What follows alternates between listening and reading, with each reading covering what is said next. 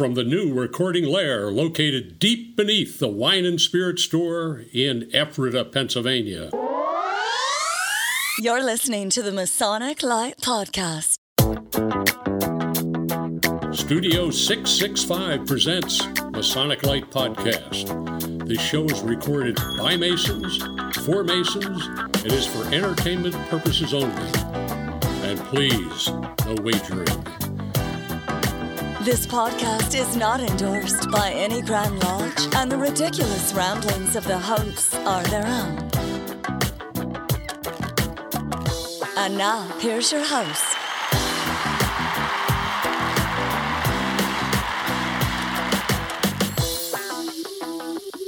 Good evening, everybody, or good day, whatever time of day you're listening to it. It's uh, Pete here with Masonic Light Podcast, and welcome to episode number 70. 70. It is 70. Wow. 70. Very exciting. We have a, um, hopefully, a great show. I think we're going to have a great show. We have a great guest. If we don't screw it up, it'll be a great show.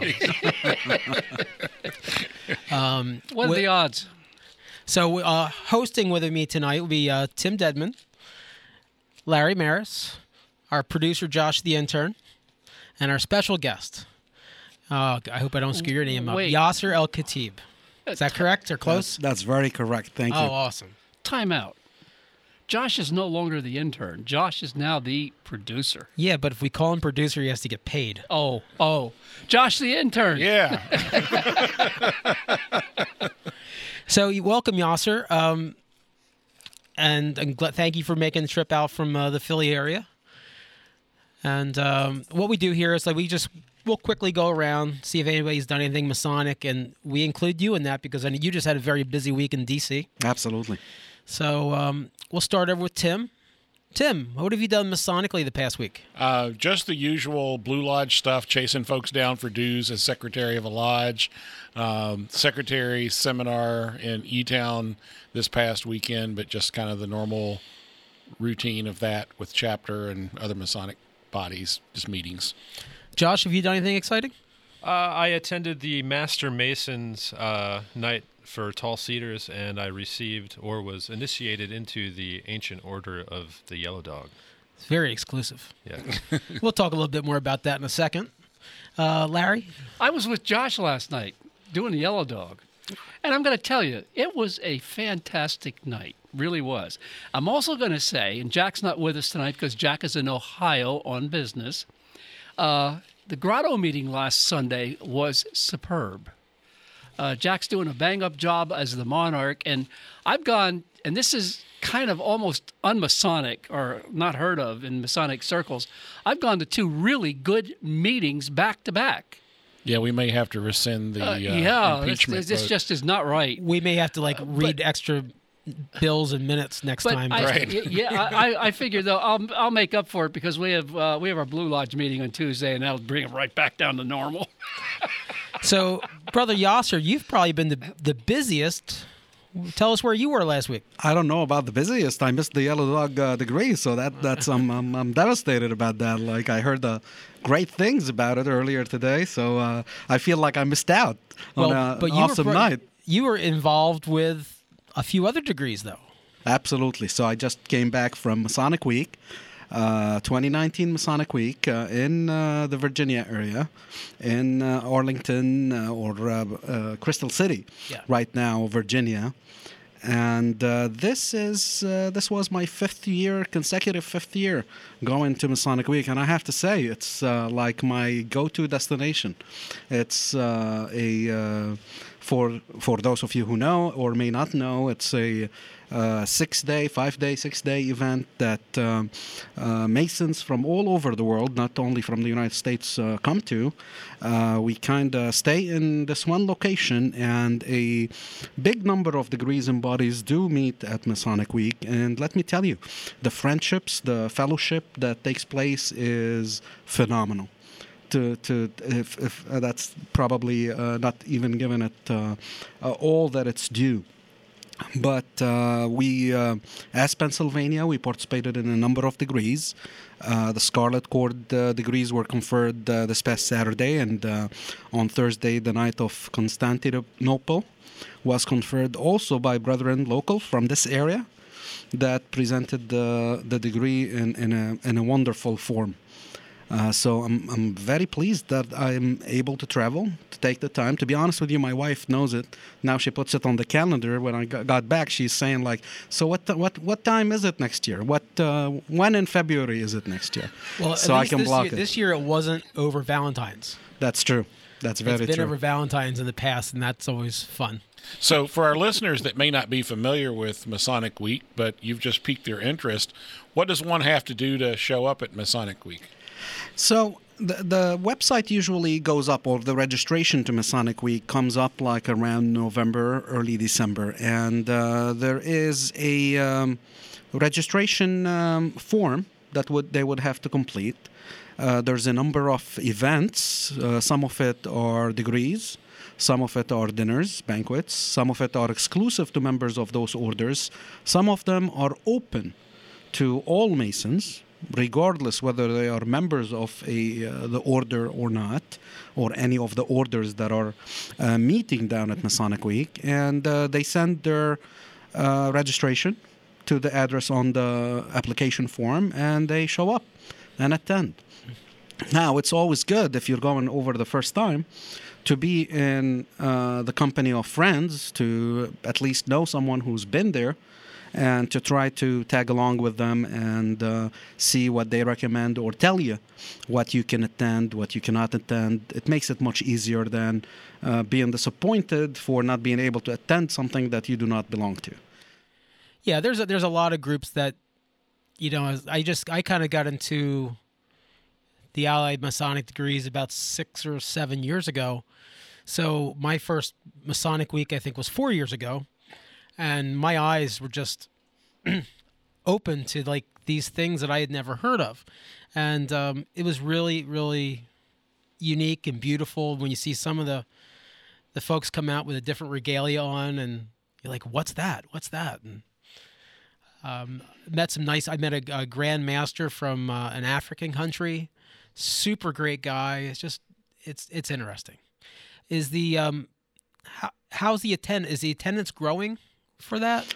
So, uh, short of like any uh, formal numbers or like uh, having the accurate numbers, I can say that in talking to Brother Moises Gomez, who organizes, helped, like he's the man in charge in organizing uh, basically and moderating this event, and I send him uh, uh, my best regards through this your podcast. Uh, he, uh, uh, in, in talking to him briefly, he- I believe he's seen a 20% increase from last year this year. So, and, and that's a rough estimate that was based on not direct uh, account of the numbers that have attended. And I, I, I think just looking around, uh, I, I, as, as you mentioned, Pete, there was individuals from all over.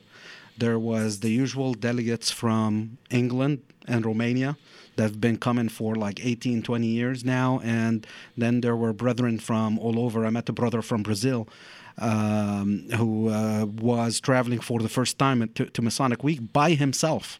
So it's very interesting sometimes when you meet and uh, talk to individuals and see their backgrounds and talk to a little bit about like what differences they have in their areas. I think it's it's very enlightening. It's very humbling experience when when you learn that these people have traveled way farther than you to be with brothers, to be in a in a Masonic event in a foreign current country to them. So it's very interesting. I mean, I know it, it's def. What one thing that's really benefited us is how many international Freemasons that speak English. So I mean, that's really, really helped us out a lot because you know, a lot of our foreign listeners are very interested in some of the uniquely American things that we do. Meanwhile, when I go to Masonic Week and I hear about some of these British things, and I, you know, I, I'm just busy staring and trying to eavesdrop because I just think it's so neat.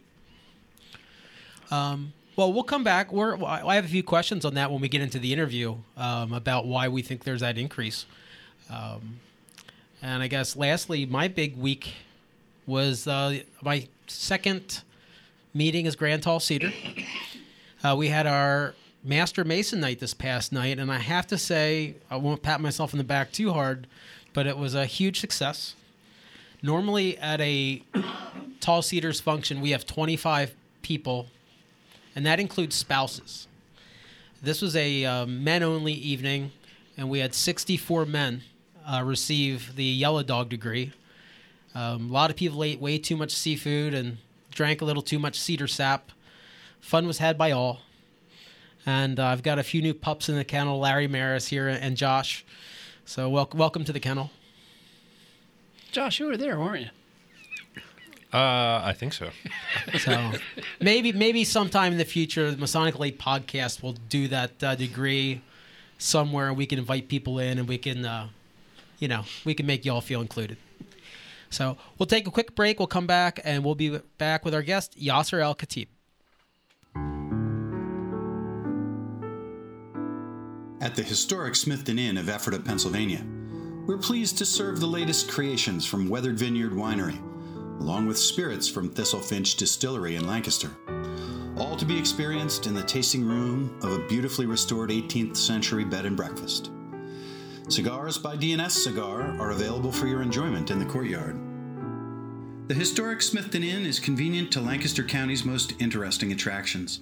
Just minutes from the Ephrata Cloister and the Green Dragon Farmers Market. And a short drive can get you to charming Lititz, thriving downtown Lancaster, as well as Hershey, Bird in Hand, and Intercourse, or Valley Forge in Gettysburg. Whether you're looking for a romantic getaway or an active vacation full of sightseeing and attractions, the historic Smithton Inn will be a welcoming oasis from everyday life, one that you'll want to visit again and again. Stop in and visit at 900 West Main Street in Ephrata, Pennsylvania, or check out our website at historicsmithtoninn.com, or simply call us at 717 733 6094. Just ask for Passmaster Dave. And we're back. Uh, we're glad to have as our guest tonight Brother Yasser Al Khatib. He is past master of Fritz Lodge, number 308 in Conshohocken, Pennsylvania. I think That's I got that right Absolutely. as a non-Pennsylvanian here. Uh, he's also the education chairman of the uh, Sixth Masonic District. And uh, most importantly, he's currently serving as chairman of the Supreme Council's Education Academy uh, of the uh, Northern Masonic jurisdiction.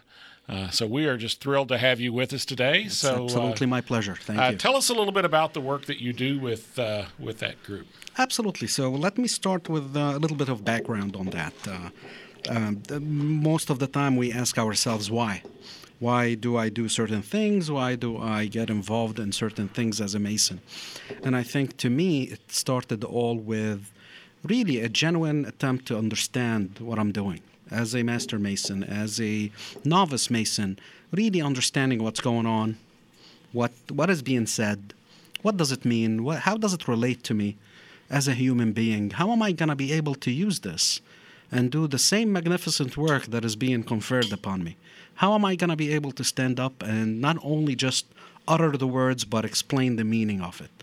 So it became like a um, like we were talking about how do you figure out your purpose and it, it started with like finding out this purpose and then from there once you understand the purpose you can start setting up the goals.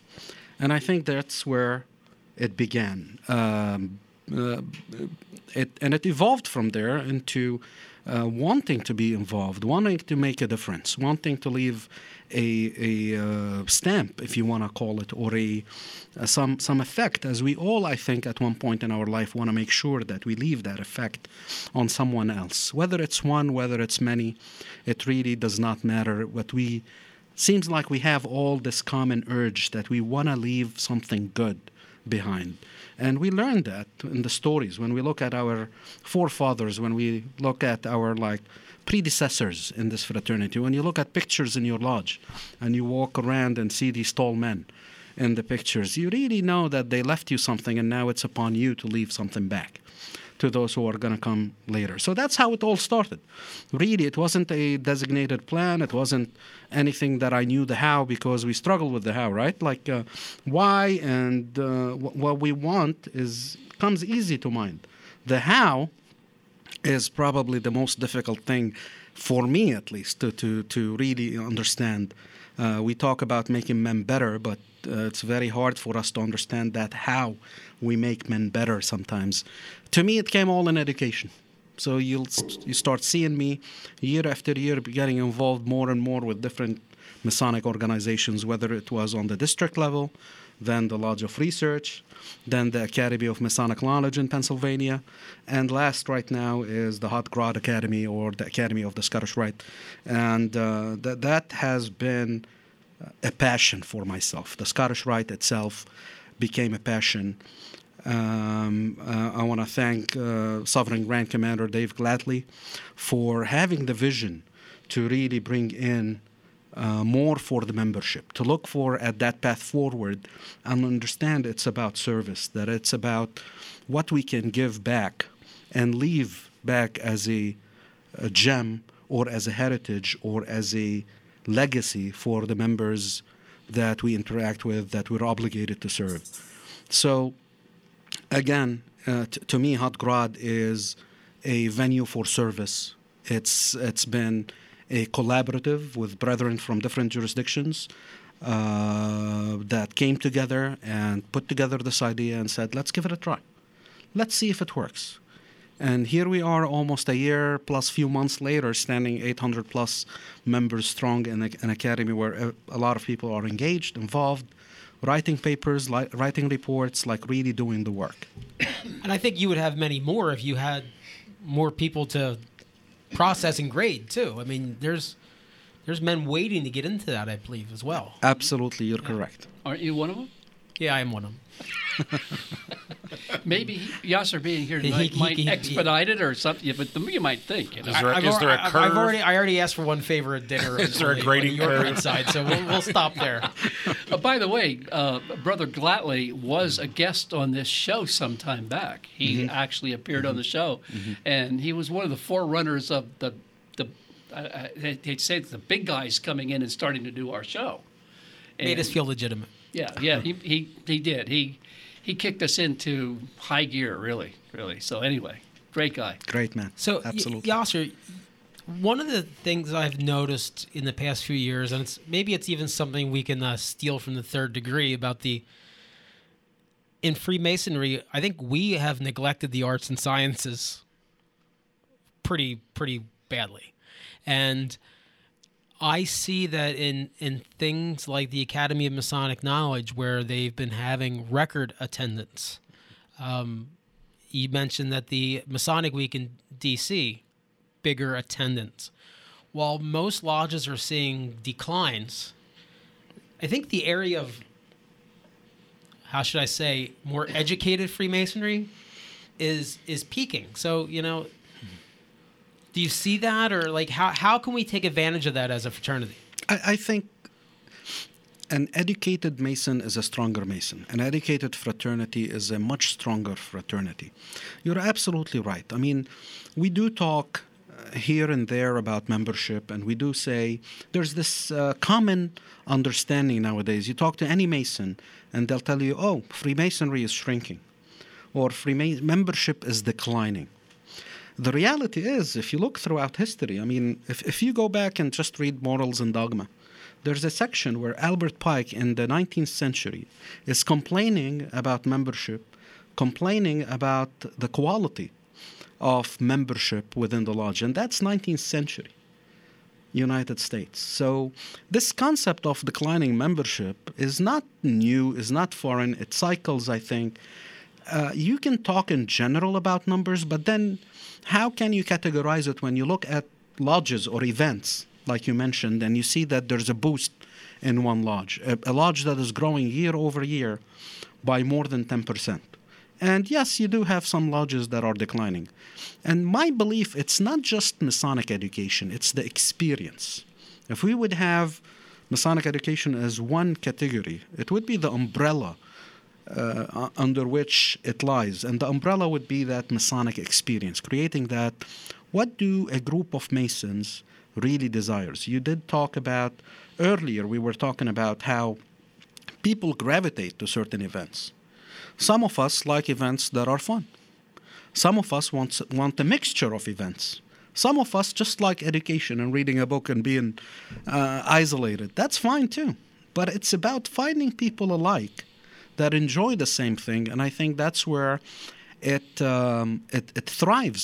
And, and I joke with some people sometimes like, in, in congregating or in, in getting together, we figured algorithmic, where you can sit down and find out what people in what club have what activities, and you join a club based on those activities.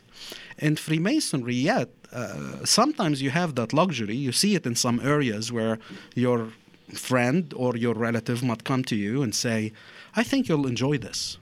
That's algorithmic. That's taking the person, their interest, and connecting it to the lodge. And sometimes that's difficult. I think if we figure that better in the future, we'll do a better job in really putting the right people in the right locations so that they can thrive and enjoy what they do. And that's what I enjoy about, you were asking me about Masonic Week. That's what, what I enjoy about AMD. AMD, yeah, it's an invitational, but you're selecting people that you think will fit with you. It's not being elitist, it's about, I really enjoy these guys uh, we like to do the same thing. We like to have dinner and have some jokes together, or we like to sit down and talk about topics. This other group might not. They might like something different, and that's okay. That's perfectly okay. As long as we figure what we enjoy, don't force it upon ourselves, and just like match ourselves to that experience. I'm still astounded you read Albert Pike. but what I'm equally astounded about it, you you you made a point about him complaining about membership and shrinkage and the quality and so forth. Every time I read Pike, my head hit the pages. He, he's a tough he's a tough read. He is a very but, very tough but read. There but are I like lots of gems you, in there. You said I think that's great. I I just never saw that, but that's cool. One of the things I'm convinced that I mean Freemasonry had its base uh, leading up to, in the United States at least, up to World War II.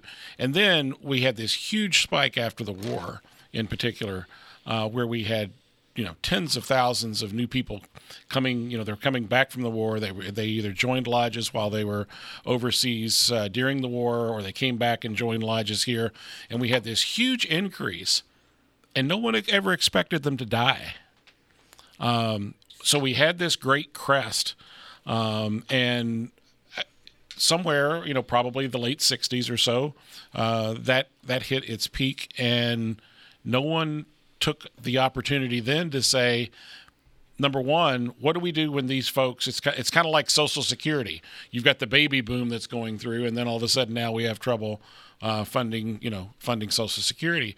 The same thing's true in Freemasonry. I think we've got these World War II folks that have that are dying off in in, in large numbers, um, and and we're not reaching out. I think in many ways. So, to, so I'll take you a step further. Okay. I'll take you before World War II. Okay. Did we plan this boom that was about to happen? I don't think any Grand Lodge expected this great boom. Uh, you might read about it. You might have, find one article, two articles that maybe predicted something like that. But we didn't even plan a boom. So a- again, if we didn't plan a boom, why would we plan a decline? Yeah. And I th- I think it's something that sometimes we need to just like let go, Mm-hmm. re- understand that it's not about it, it's not about what we cannot control, but what we can control. And I think we have much better control with the experience, creating the right experience. The the reality is, and, and I'm like you, like I wanted to understand how come we had this boom. And the more I read or read about that period before and during the 20s and 30s, one of the examples that stood out, and I cannot recall the reference exactly right now, but it was about the enlistment of French citizens during World War I versus World War II. And they found in that research, in that study, that enlistment in World War I was way higher than World War II for French citizens despite the imminent danger that was right at the border at the time in 1939 or 1940.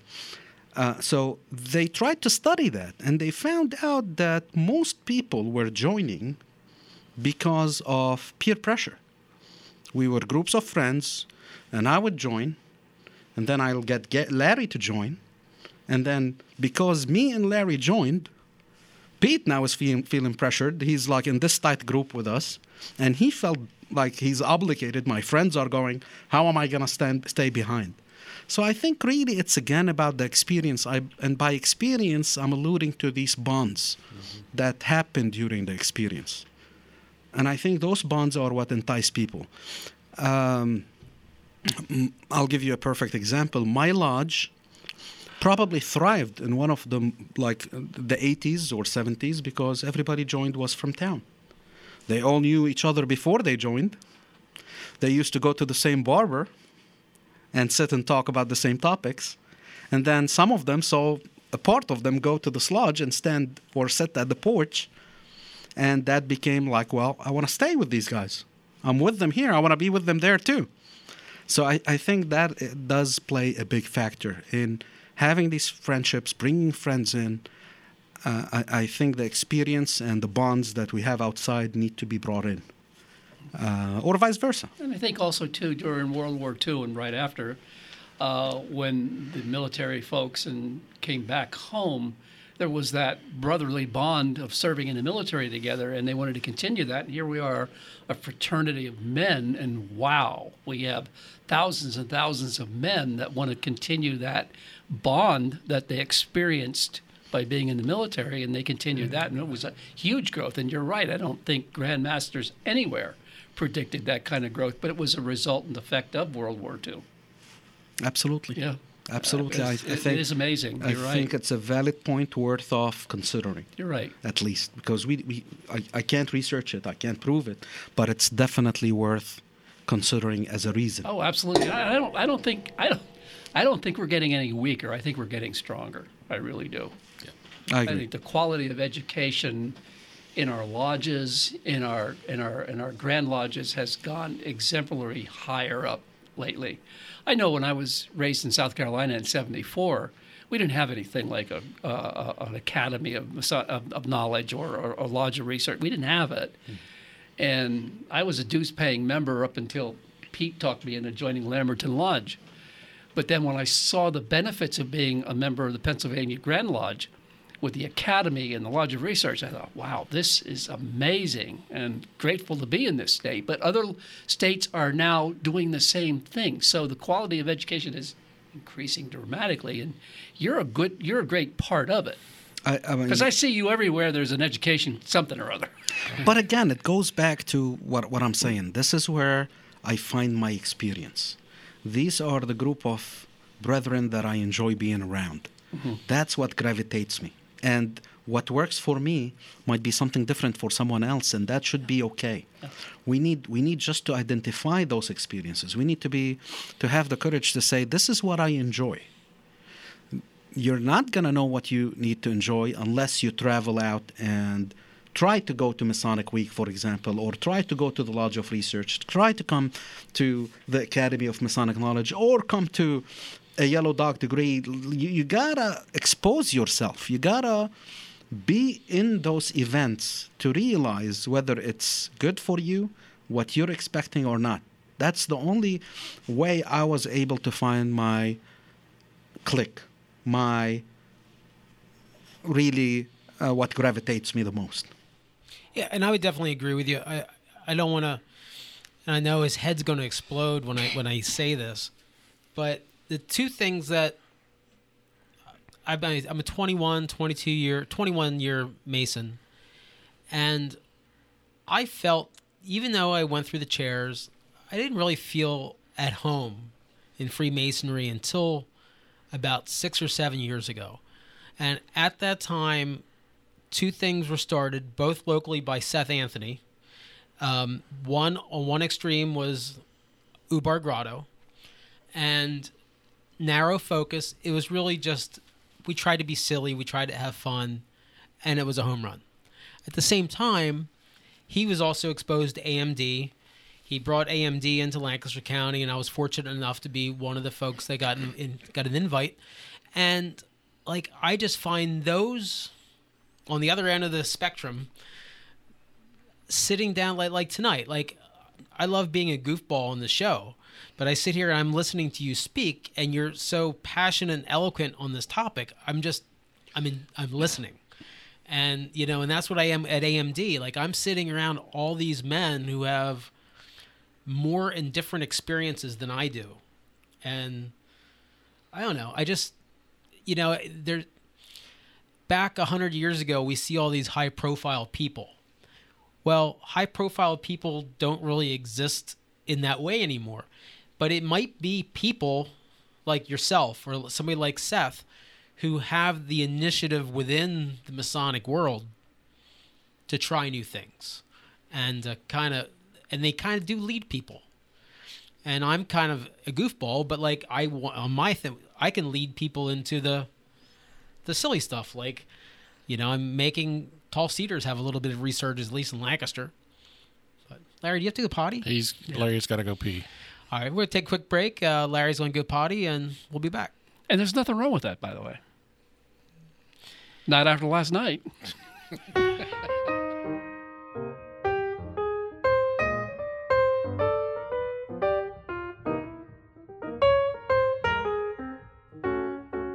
Why choose George J. Grove and Sons for your next home improvement project? At George J. Grove and Sons, we've built our reputation on quality and trust for more than 50 years. For planning to materials to installation, George J. Grove promises a home improvement experience second to none. Whether your goal is reducing energy costs, decreasing maintenance, updating curb appeal, or simply increasing the value of your home, the George J. Grove team will recommend and provide solutions that stand the test of time. Call 717 393 0859 for an estimate or visit us at georgejgrove.com.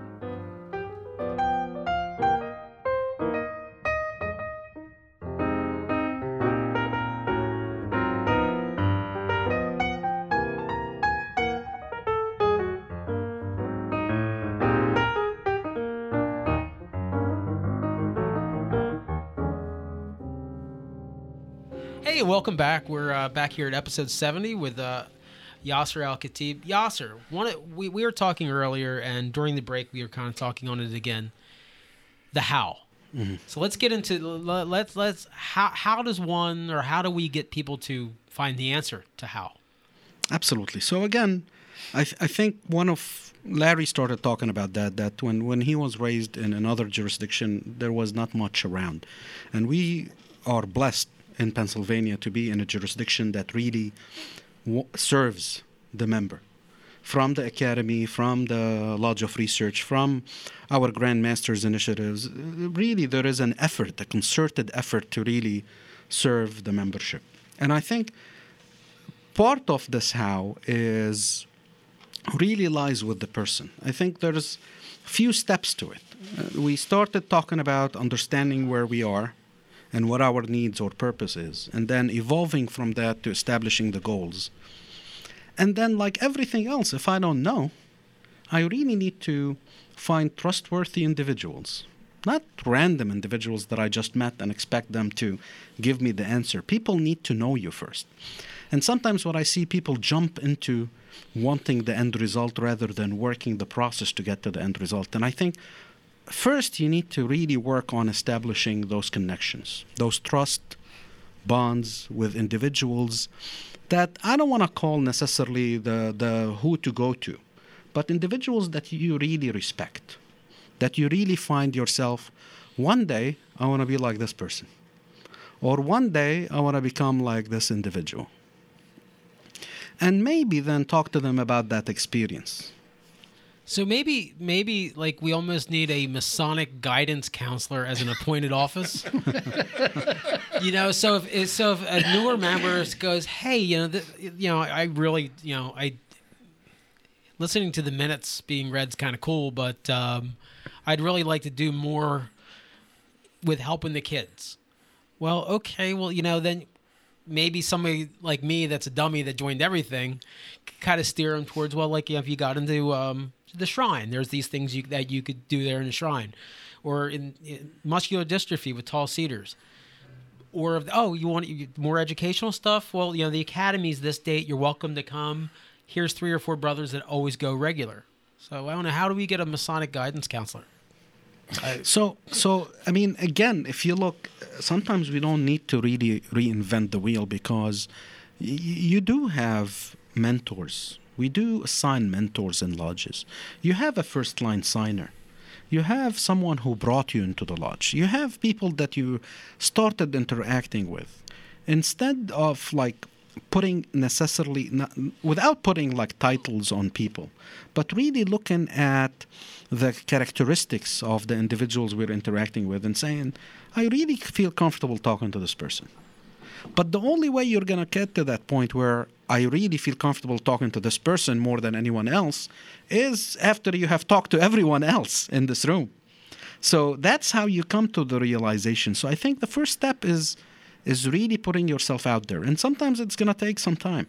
I mean, most of us have, as you mentioned earlier, sometimes it, it years passes that you feel that you're not going anywhere.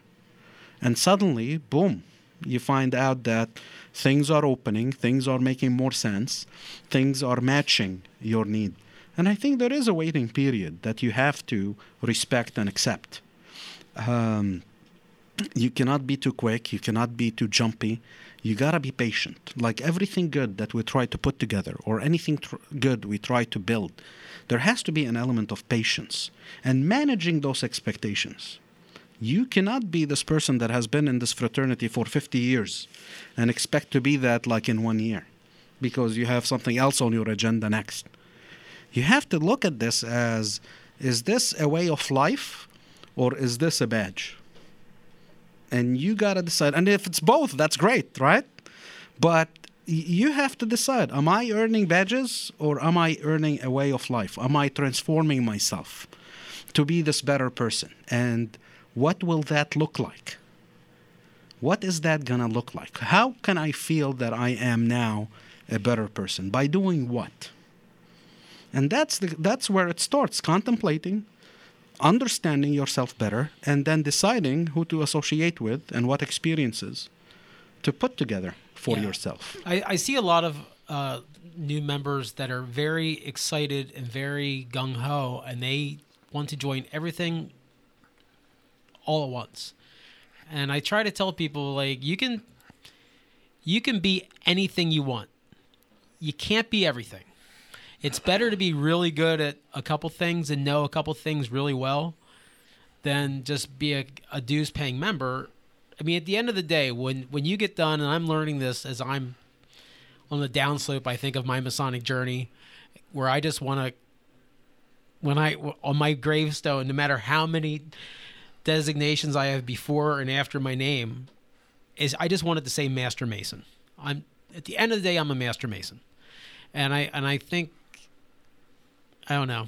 I think we need to like reel people in, but also help them. But Well, and I think one of the things that as lodges we've not done a real good job of is once someone has gotten their Master Mason's degree, we may have the, a mentor assigned that kind of help them get through that part, but I'm not sure how well we engage them about what their interests are beyond just those degrees and whether it's in the lodge, whether it's in the community, whether it's in other Masonic bodies.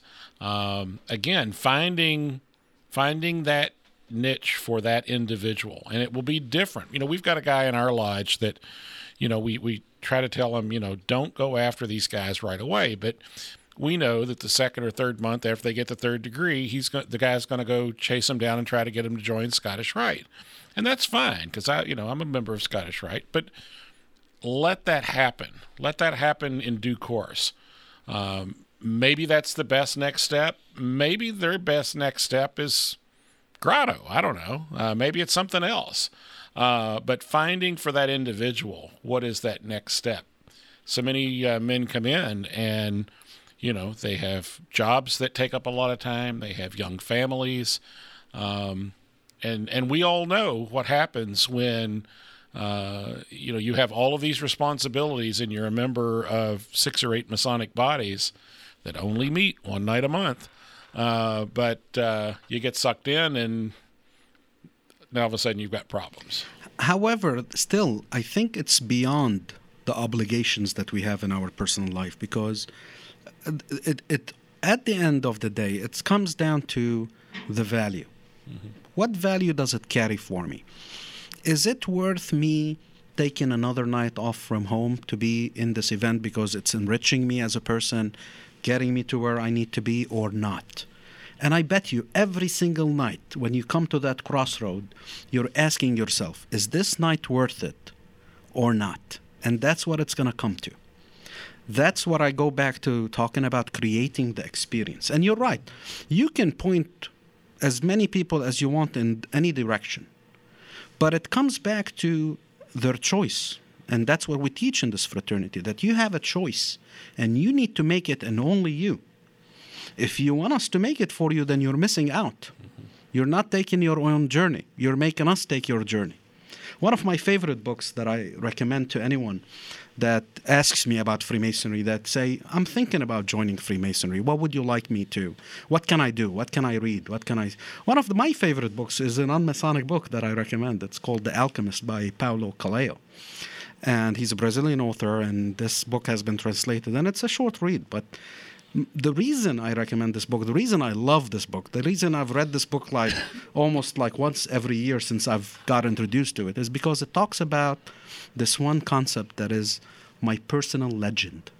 It talks about this individual who is lost, trying to figure out his life, and it takes him through a journey. And throughout the story, there's this concept of you need to find your personal legend.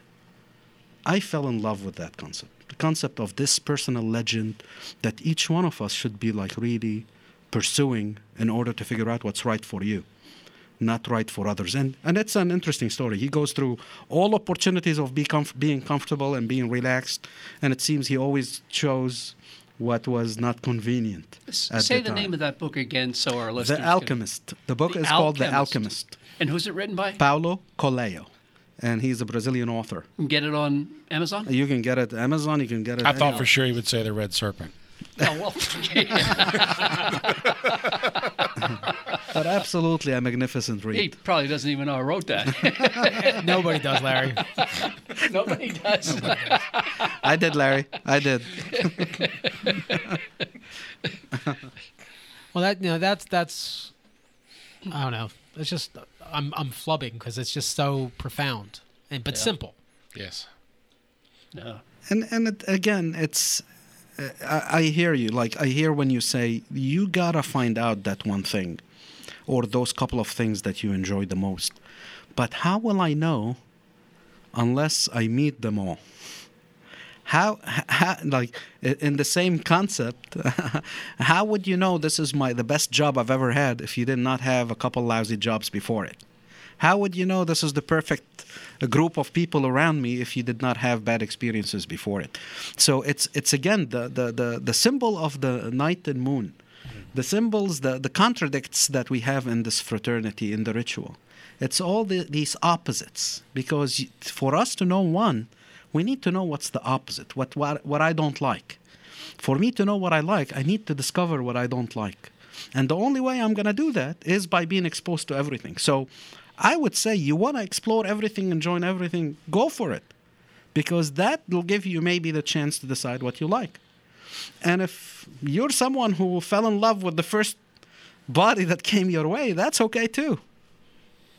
It's it's your own personal legend that I think it's worth discovering. So I guess that begs the question: What's your personal legend? What do you want it to be?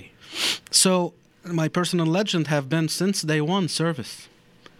When I serve, as as the Buddha says in, uh, and I'm a fan of reading, uh, as you can see, and I read a lot of spirituality. I don't call it necessarily by any other name, but one of the the sayings by Buddha was like, if you ask me about the object of love, it is to serve. So serving to me has become my my legend, my passion, whether it's professionally or uh, by educating others or by what I do through the fraternity. So, by being involved in Masonic education, I see it as a service that I'm putting myself, my time, my energy to serve others. And, oh, by the way, I'm learning through it, I'm getting better through it. I'm learning better grammar, I'm re- learning better writing, I'm learning better speaking abilities. So, to me, it's a win win situation. I'm serving and I'm improving at the same time. So, that's my personal legend. Larry, are you you look stunned that we're having such a such a an adult conversation going on and we're learning. Well, you lost me about 20 my, 25 minutes ago. I've, been, I've been on my cell phone sending messages. No, well, Ti- Tim's background. No, is- I haven't. Tim's background's from education as well. So, do you see any? Are you seeing similarities? Are you Oh, seeing- absolutely. I mean, I think if you look at if you look at in particular what lodges are growing, what Masonic bodies are growing, uh, it's the ones that are dealing with education. It's dealing. It's that thirst for knowledge and uh, thirst for uh, intellectual growth. Um, and I think that, that that there are a lot of correlations between what you've talked about and education. Um, and I, I think you're spot on. I mean, I, I'm like the rest of you. I'm sitting here kind of just in awe of, of how simple this is and yet how profound it is as well. So it, it's really interesting. Sometimes when you talk to individuals, to brethren in the fraternity, and they really, you, you really catch gems sometimes. I was talking to a brother from my valley, brother Bud Garvey, Anthony Bud Garvey, illustrious brother uh, Anthony Bud Garvey, and he said something that uh, uh, I've seen so much in this life. I've seen so much being tried. I've had individuals come up to me and ask me, How about we try this as if it's a new idea? And I go and tell them, When I tried it, it didn't work. It doesn't mean when you try it, it's not going to work. And that's so profound. Rather than just throwing that term, it's not going to work. He had such an eloquent way about saying it and saying, When I tried it, it did not work. But that doesn't mean you shouldn't try it. Maybe the way I did it was wrong, and the way you're going to do it is going to be right. And I think that's, that's key in, in, in, in that perspective. It reminds me of the commercial, I think it was maybe 3M years ago, that we don't make the product, we make the product better, which goes along with what you're just saying. And better, I- and better, I tried and it, better. it didn't work, but it might work for you. Exactly. So, yeah. It's about perfecting it. Yeah. It's that's why it's a, in my understanding, it's a lost word, and we keep trying to find it because we keep on trying and trying and trying. Well, let's take a quick break and we'll be back. Archetypes unlocked. One part of the golden key that unlocks symbolic secrets is understanding archetypes. Carl Jung referred to this phenomenon as the collective unconscious. Here we will look at some archetypes to understand what they are and their impact on communication, whether written or pictorial. Archetypal images do not pass through the logical or language processes of the brain. They speak directly to our associative function, being understood without thought. Some have been transferred from generation to generation in our genetic memories, embedded in our DNA. The definition of an archetype is the first of a thing that has been imitated, or a typical example of something. An archetypal symbol is one that represents a sight or experience common to all humanity, one that is recognized universally. One of the most powerful of these is mother and child, something seen and felt since there have been mothers. In every country, every culture, every tribe, it is understood.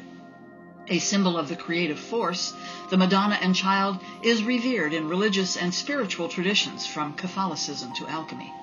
A mother's love is said to be the most compelling, most powerful force in creation, and when this image is seen or described, it conveys more in mere seconds than could be said in volumes of written words. Another fundamental archetype is the sun, so necessary to life. Sun worship began in the Ice Age when months and months of iron cold winter, temperatures exceeding 50 below zero, threatened human survival.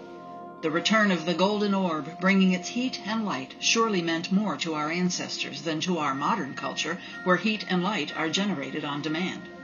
The sun is seen from every corner of the earth, with the exception of the deepest oceans and caves. At the bottom of the ocean, there are life forms that generate their own source of light, such as the anglerfish made popular in Nemo. Light is life. Sun gods are symbols of this powerful life giving force.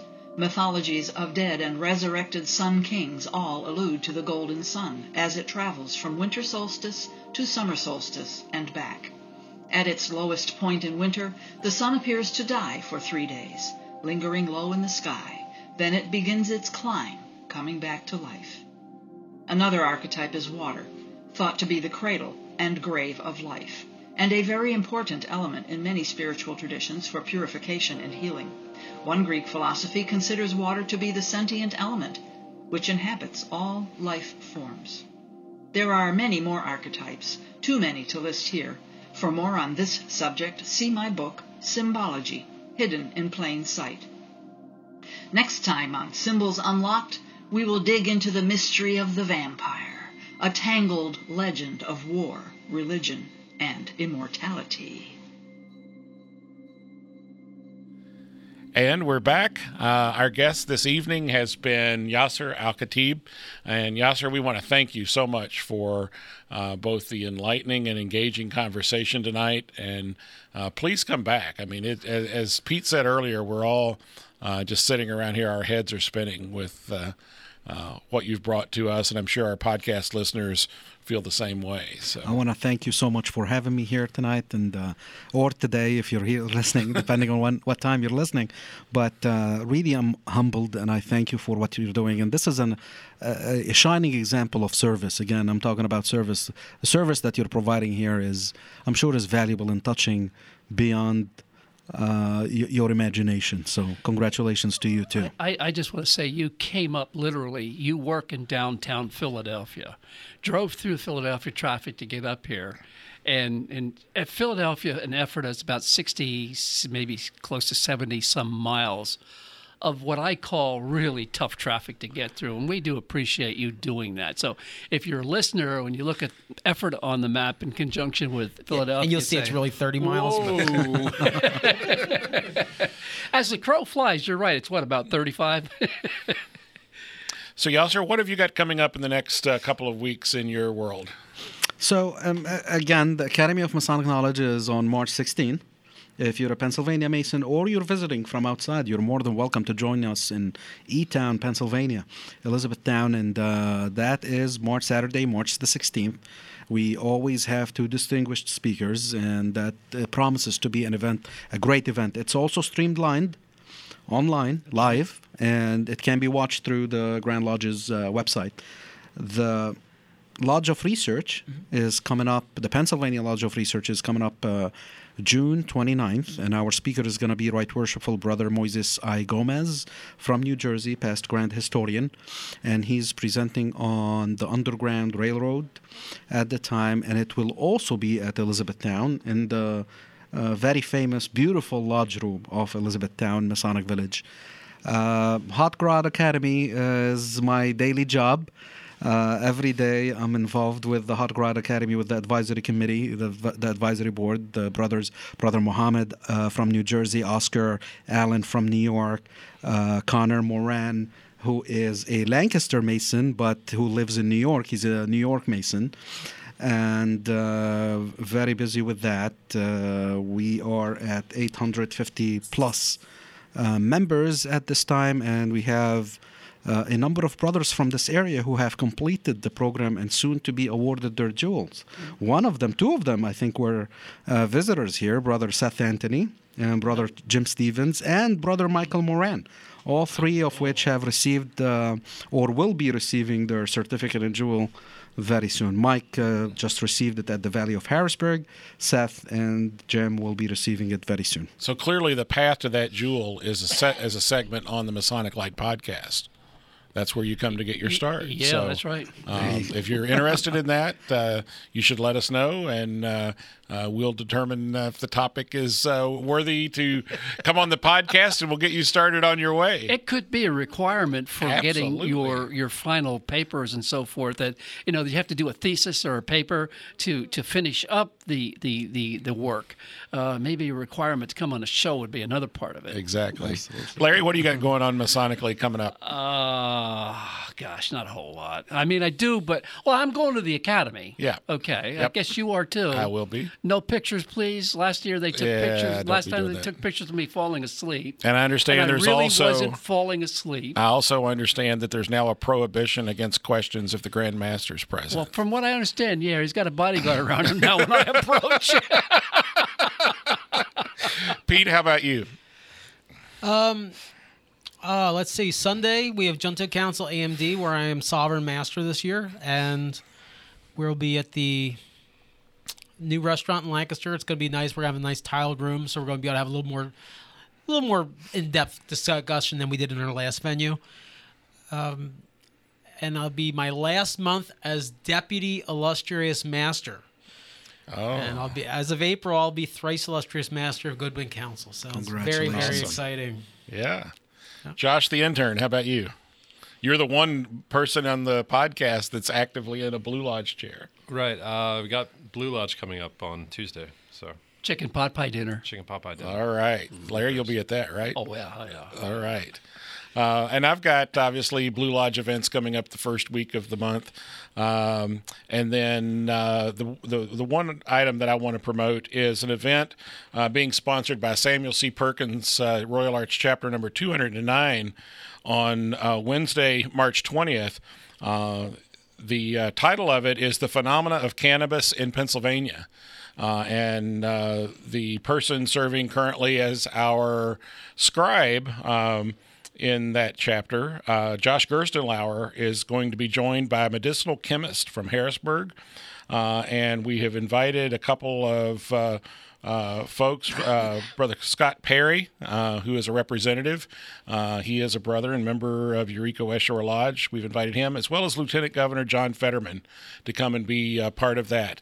Uh, the event is that there will be a dinner prior, beginning at 5:30, uh, and the and the brief meeting will take place at 7:30. And if you're interested, reservations are required by March 13th, and you can email n1jaw at prototonmail.com. Well, that's simple. P- yeah, really. P R O T O N mail.com. Uh, sounds like an exciting evening, and uh, um, appreciate the opportunity to promote that event. I, I do want to say for our listeners, uh, like in Uppsala, Sweden, or Utrecht in the Netherlands, if you have an upcoming lodge meeting, if you give us at least a month out, we'll be able to promote that. Just please send it in English. Yeah, yeah, please, yes. And, and to our brothers in Australia who we have not heard from in a very long time, uh, do you still exist? Is there? Are you? I, I you know, Yeah, I had like an idea for an off- episode. I wanted to have Steve Austin debate um, Isaac Moore from the Bronx, so we can have the guy from Australia talk to the guy from the Bronx, and we can all see if we can figure out what's going on. That'd be awesome. We're going to need at least four So translators. let, let us know. We, we want to try to you know broaden the scope of uh, what what we do when we give out information on what we're doing.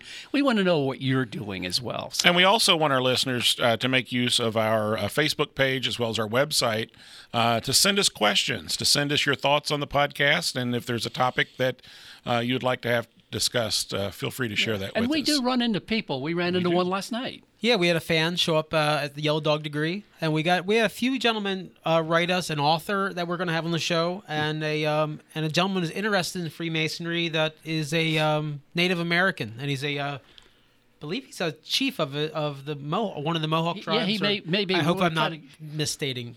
it, but yeah. Anyway, but yeah, we were, we're going to get work on getting him on the show. Uh, the key is that you, our listeners, are key to this podcast. So That's please right. let us hear from you. And, and in that spirit, Pete, uh, why don't you share with us our Patreon supporters? Love to thank our Patreon supporters. You can find them at Masonic at uh, patreon.com slash Masonic Light. Um, Brothers Dan Madrigal, Brother Pete Ruggieri, Brother Larry Maris, Brother Tim Deadman, Brother Jim Stevens, um, Brother Jason Brewster. And I think That's well, my phone's at two percent. So if I missed you, I'll have you on the website. but, uh, thank you guys. That's that's a commitment, and you guys don't have to make a huge commitment. You could do one dollar a month, just debit it out of your checking out of your card. We have three levels: one, five, and thirteen. And really, a dollar is fine. I mean, you know, it's just it's the thought and the dollar that counts. Uh, we're, we're also looking, I believe, at creating some opportunities for uh, lodges and Masonic bodies to uh, uh, support our podcast, and you can look forward to future uh, episodes uh, with perhaps some details on that. So, uh, Larry, uh, take us out of here. I think we're ready to go home for the yeah, night. Well, I want to say before we cue up the chickens here that uh, I, I hate to say it, uh, I have a, a sort of a announcement to make, and it's kind of a little bit sad in a way. Uh, but we have decided because of so many Masonic conflicts and so many bodies having so many things going on that we decided to withdraw and cancel the Rudyard Kipling dinner for April the 27th. So, for all of you who are thinking about making reservations for that, just hold off on that. Uh, for those of you who have made reservations through Eventbrite and so forth, we're going to go ahead and take care of that and get that credited back to your account. But I do appreciate the kind of response that we've had. But it was it was at the point where we really had to make a decision because there were a lot of conflicts going on, and uh, perhaps we'll revisit this uh, a later time or in another life. All right. Maybe so a future episode. We'll future call it the episode, Kipling call episode. it the Kipling, Kipling episode. All right, Josh, cue the chickens. Want to give special thanks to Ephrata Lodge 665 for making our studio available. Special thanks to our news director, Jack Harley, who's somewhere in the state of Ohio tonight. Pete, Pete, Pete's uh, favorite place. Prayers. Uh, also to Michelle Snyder, our Masonic Light podcast symbologist and frequent guest on our show. And our Masonic Light complaint operator, Xavier Breath. And of course, our Masonic Light podcast IQ evaluator who works really difficult, Lois Test Gore. And uh, also, too, to the law firm of Dewey, Cheatham, and Howe, who consistently remain with us and we don't know why. Uh, thanks for listening. This is Larry Maris, and have a great day. This is Tim Dedman. Josh, the intern. Yasser Al Khatib. And it's Pete. I'm really sorry for Larry. Good night.